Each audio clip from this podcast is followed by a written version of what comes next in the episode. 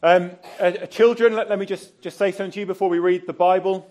Um, when we look at this passage today, I want us to be thinking about what happens, why it happens, and so what. What, why, and so what.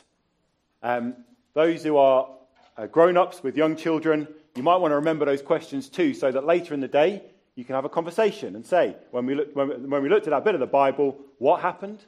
Why did it happen? And so what? Okay? Here we go. John chapter 9 uh, says this. As he, that is Jesus, went along, he saw a man blind from birth. His disciples asked him, Rabbi, who sinned, this man or his parents, that he was born blind? Neither this man nor his parents sinned, said Jesus, but this happened so that the works of God might be displayed in him. As long as it is day, we must do the works of him who sent me. Night is coming when no one can work. While I am in the world, I am the light of the world. After saying this, he spat on the ground, made some mud with the saliva, and put it on the man's eyes.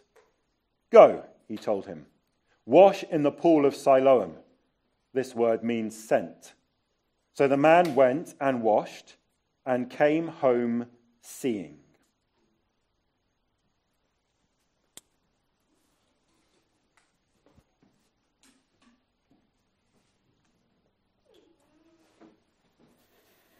Okay, so uh, what happens? We have a, a man um, in this account, and this man has a problem. Is this problem that he's lame? No that he's deaf? What's his problem? He's blind. There we go. We have a man who is blind. Um, he cannot see. And at the end, what happens? He can see. At the end, he can see. There you go. Um, and who, who did that? Jesus did it. Jesus did it. Yeah. Um, that's pretty cool, isn't it? Uh, this man, he's blind and then he can see, and Jesus did it. Now, this bit of the Bible is all about seeing, helps us to think about how we see the world around us. Now, what I want us to do, I'm going to show you a picture.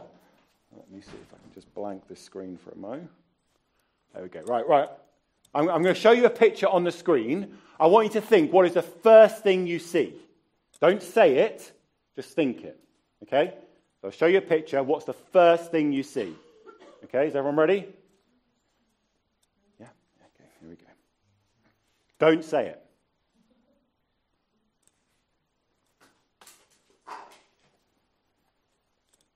Okay. Anybody want to tell me what the first thing they see is? Casper.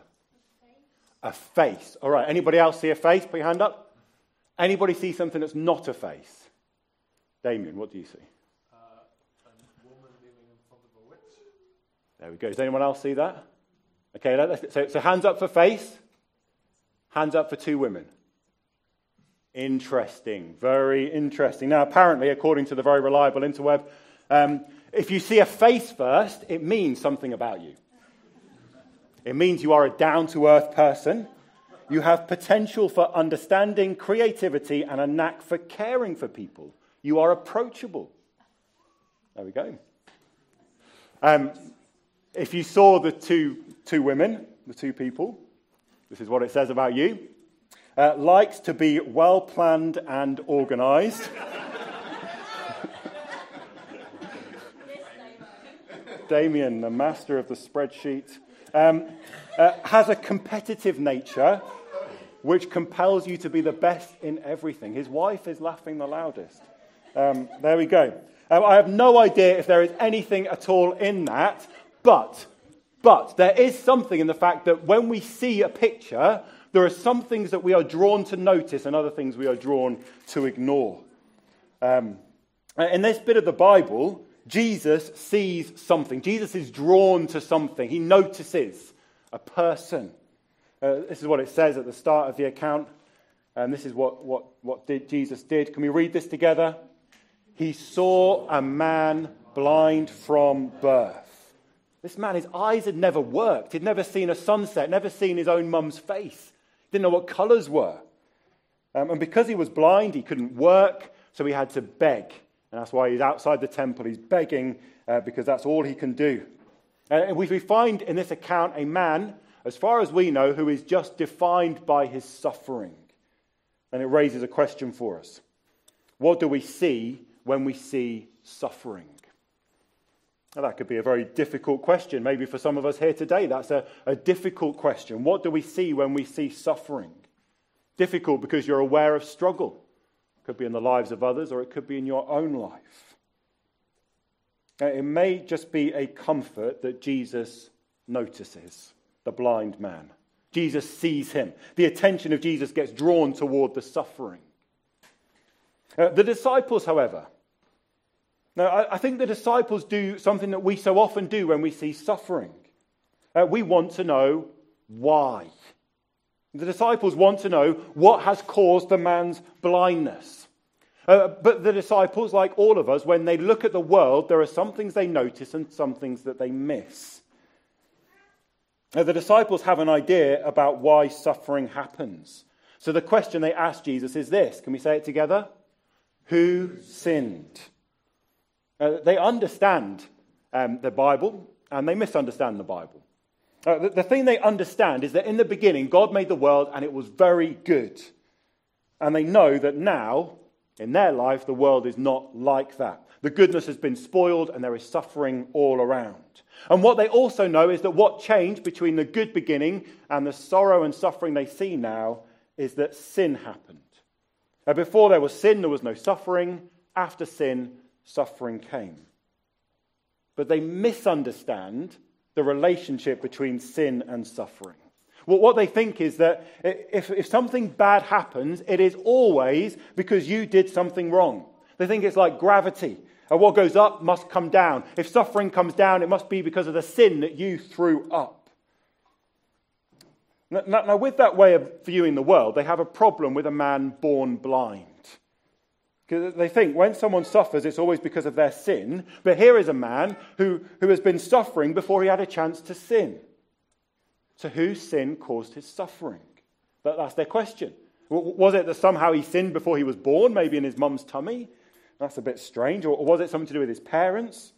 And so they asked Jesus their question Who sinned? This man or his parents that he was born blind? And Jesus says, No. This suffering is not because of the sin of the man or the sin of his parents. You can't blame anyone for it. Now, the Bible has lots of other things to say about suffering, more than what this passage says. But it's important to see what Jesus does here. Now, often, when people are suffering, they find themselves asking, What have I done to deserve this? Now, if you ever found yourself doing that when something hard happens, what have I done to deserve it? And, if we can't find an answer to that, if we can't blame ourselves, we maybe seem, start to look around us. Is there someone else we can blame? Now, sometimes our suffering is caused by others, sometimes it is caused by ourselves. But at other times, like in the case of this blind man, there isn't anyone to blame. It's no one's fault. But when the disciples looked at the world, they didn't have an option for that. They didn't have an option that the suffering might not be someone's fault. There might not be someone to blame. Who sinned, they say? And Jesus says, neither this man nor his parents sinned, but, he says, can we read this together? This happened so that the works of God might be displayed in him. Now, Jesus shows that they missed something when they looked at suffering. They're asking the wrong question. And he turns their attention away from what caused it to what's the purpose of it. Again, that doesn't answer all the questions that suffering raises, but it directs our attention to something that we would not want to miss. He's saying to the disciples, I want you to think less about what caused the blindness and more, I want you to think about what the purpose of it might be. And here is the purpose very clearly. Let's say it again. This happened so that the works of God might be displayed in him. And then Jesus says, As long as it's day, we must do the works of him who sent me. Night is coming when no one can work. If Jesus had told them the cause of the blindness, what would they have done with that information? How would it have helped them or, or the man? Now, Jesus says, No, time is short. We, Jesus and the disciples, must be pursuing God's purposes in the world. And, and I think that he's showing us that whatever suffering we might face, and however confusing that might be, and we might know, not know where it came from and what caused it, but he's showing that suffering can find meaning when we connect it to the purposes of God. Now, just like this man's blindness, it was so that the works of God might be displayed in him. And, and it's important to see that is saying something more than the man will be healed. He is healed, we know that, and we'll talk, think about that in a moment. But the purpose isn't that he's healed. That, that's a, a way to the end, isn't it? That the end is to show the works of God. Another part of the Bible, in 2 Corinthians 13, we find the Apostle Paul uh, pleading with God to take away some suffering, and God says to him, Not yet. Instead, I'm going to give you enough grace so you can keep on going. And the works of God are shown in Paul's suffering, not through the happiness of healing, but through the grace of enduring. Now, when Jesus says that this man was blind so the works of God might be displayed in him, he's saying that that display of the works of God has a value that exceeds and outweighs even this man's life of blindness. And he becomes in that a picture of a great Bible truth. Uh, Romans chapter 8, verse 18 says this I consider that our present sufferings are not worth comparing with the glory that will be revealed in us. You know, that's a truth that shines most brightly when our present sufferings are most weighty. Uh, when we find ourselves in one of those places where our, our present sufferings are indescribably crushing, this is a truth that points towards a future glory that will be indescribably indescribable. A glory we can really only begin to imagine when we understand that it will make our present sufferings seem incomparably small. Uh, Jesus saw this man blind from birth and he honored him, he dignified him. He showed his suffering wasn't because God was against him, it was because God wanted to use his life to display his glory. Now, might that be true for you? That your suffering doesn't show that God's against you but it shows that God wants to honor and dignify you and use your life to display a beauty beyond description. Uh, I think we can take that comfort when we see that the works of God in verse 4 are the works of Him who sent me, says Jesus in verse 5. The focus is on Jesus. Jesus, who, who in verse 5 says, I am the light of the world. That's what the blind man needs to see. He needs to see the light of the world, and that's what we need to see too. Not, not simply to see a wonderful miracle, but to see the light, to see Jesus. Now, the disciples are not right to say that his suffering must be caused by the man's sin, but they were right to connect sin and suffering. Now, all of our sin, the wrong things that we do, it always adds in some way to the suffering in the world, but it's not neat. It's a, it's a tangled mess. That's what we find ourselves in, trapped in a tangled mess. But then the Bible says that the light of the world came to undo the mess for us.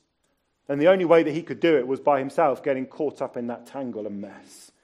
He came to take away our sin by dying on the cross. And by taking away the sin of the world, he now can take away the suffering of the world. And he is the light of the world who shines in the darkness. And before we think about exactly what he did with this miracle, we're going to sing again and remind each other that he is the light of the world who stepped into our darkness so that we might see him. Now let's sing. Now, Jesus sees this man who has been born blind, blind from birth, and he said, This has happened so the works of God might be displayed in him. I am the light of the world, says Jesus. What the blind man needs is to see the light of the world. He needs to see Jesus. That's how the works of God might be displayed in him. And I think that we're told about this man because just like him, we need to see Jesus. So, what do we see of Jesus here? Um, I think we need a little competition. Um, and I've got my bag of goods here. Um, I've got a couple of plates. Um, I, am going to need in a moment um, two pairs um, to come and compete against each other. and there is some chocolate, so if you can't eat chocolate, don't come up. Um, let me see, Wispa bars. Uh, one of the best ways to enjoy chocolate because of the maximum surface area, and that is how to get the most out of chocolate. Anything with a big surface area, flakes as well. Good way to enjoy chocolate because you get maximum flavour um, on it. So, so two Wispa bars, um, and I've got some Play Doh that I made. Um, hopefully it'll work. Right, um, so um, I need two pairs. And um, perhaps if you're a younger person, you might want to bring an older person. Anybody want to come and, and get involved in this? Brilliant, excellent. We've got straight away up. Brilliant. So, so we've got Mally, and we've got Micah, and we've got Casper, and we've got Casper's mum. Brilliant. Right, so what, what we're going to do. So I'm assuming Mally's going to do the eating, yeah? Yeah. Casper, you're going to do the eating? Great. Right, so the focus really is on, on you. Now hold that. You want to give a bit of a squid, just a little bit hard. Poppy, there you go. Right, so uh, in a moment, don't do anything, you can just squidge it a little bit, but thir- I'm going to give you 30 seconds, uh, and you have to make something to help you to feed the other person the chocolate. Um, you're going to be judged on effectiveness and creativity. Okay?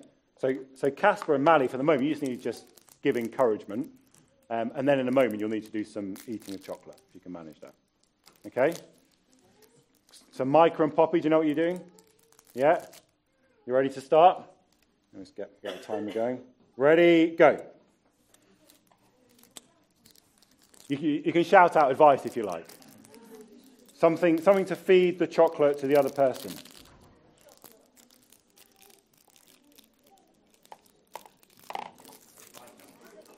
How's it going?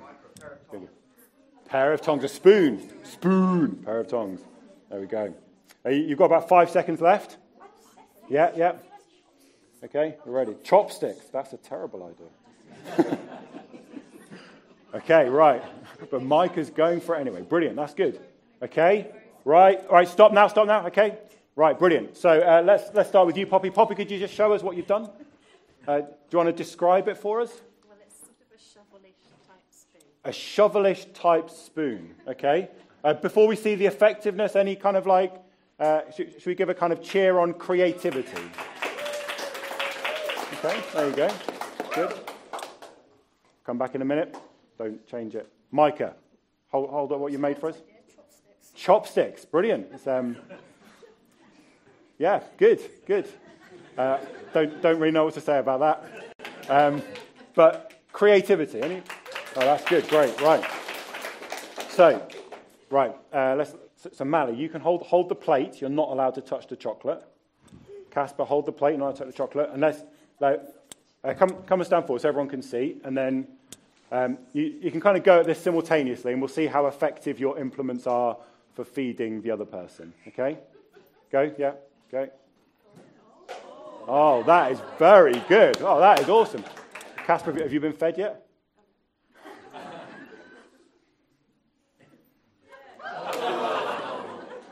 I was about to say they both worked. No, he's still going for it. Let go. that is good. Well done. Brilliant. Very, very good. Right. Um, effectiveness over here, what do we think? It did the job, didn't it? He, he, did eat the chocolate. Effectiveness over here? Yeah, much better. I think, think we have a clear winner here. Um, I don't know what you win, but there you go. That's brilliant. You can go and sit down. He wins the chocolate. Keep my wonderful plate. In fact, I'll talk about that in a moment. Great, brilliant. Right. Um, where are we at? Uh, Jesus. Um, what did he do with the blind man? What he did was he spat on the ground and he made some mud. And then he put the mud on the man's eyes and told the man to go and wash it off. And this begins to show the wonderful works of God. But why does he do it like that? No, this, this Play Doh, these um, creations, are covered with the marks of their maker. You can see Micah's fingerprints on them, can't you? It's good, isn't it? Uh, Poppy's destroyed hers already, so we can't really do that. She's already, it's gone. Very malleable. Um, uh, but, but the, the maker's mark is all over the clay, isn't it? Um, it shows the personality of the makers. We saw the personality of Poppy and of Micah to some extent. And well, our God loves to make stuff. He made the whole world, and when he made people in the world, Genesis 2 7 says he did it like this. Then the Lord God formed a man from the dust of the ground and breathed into his nostrils the breath of life, and the man became a living being. And when God made people, he took the dirt and, and he formed it and crafted it like a potter shaping clay and then got right up close and he kissed his work. He breathed in life. Fast forward a long time, and you have Jesus, God in the flesh.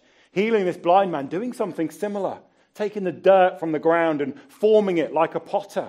It's, it's, it's hands on, it's up close and personal, the fingerprints of Jesus all over it, smearing his own mud spit onto the man's eyes. Now, God loves to make stuff, and he loves to use the stuff that he's made. And he doesn't have to do it like this, does he?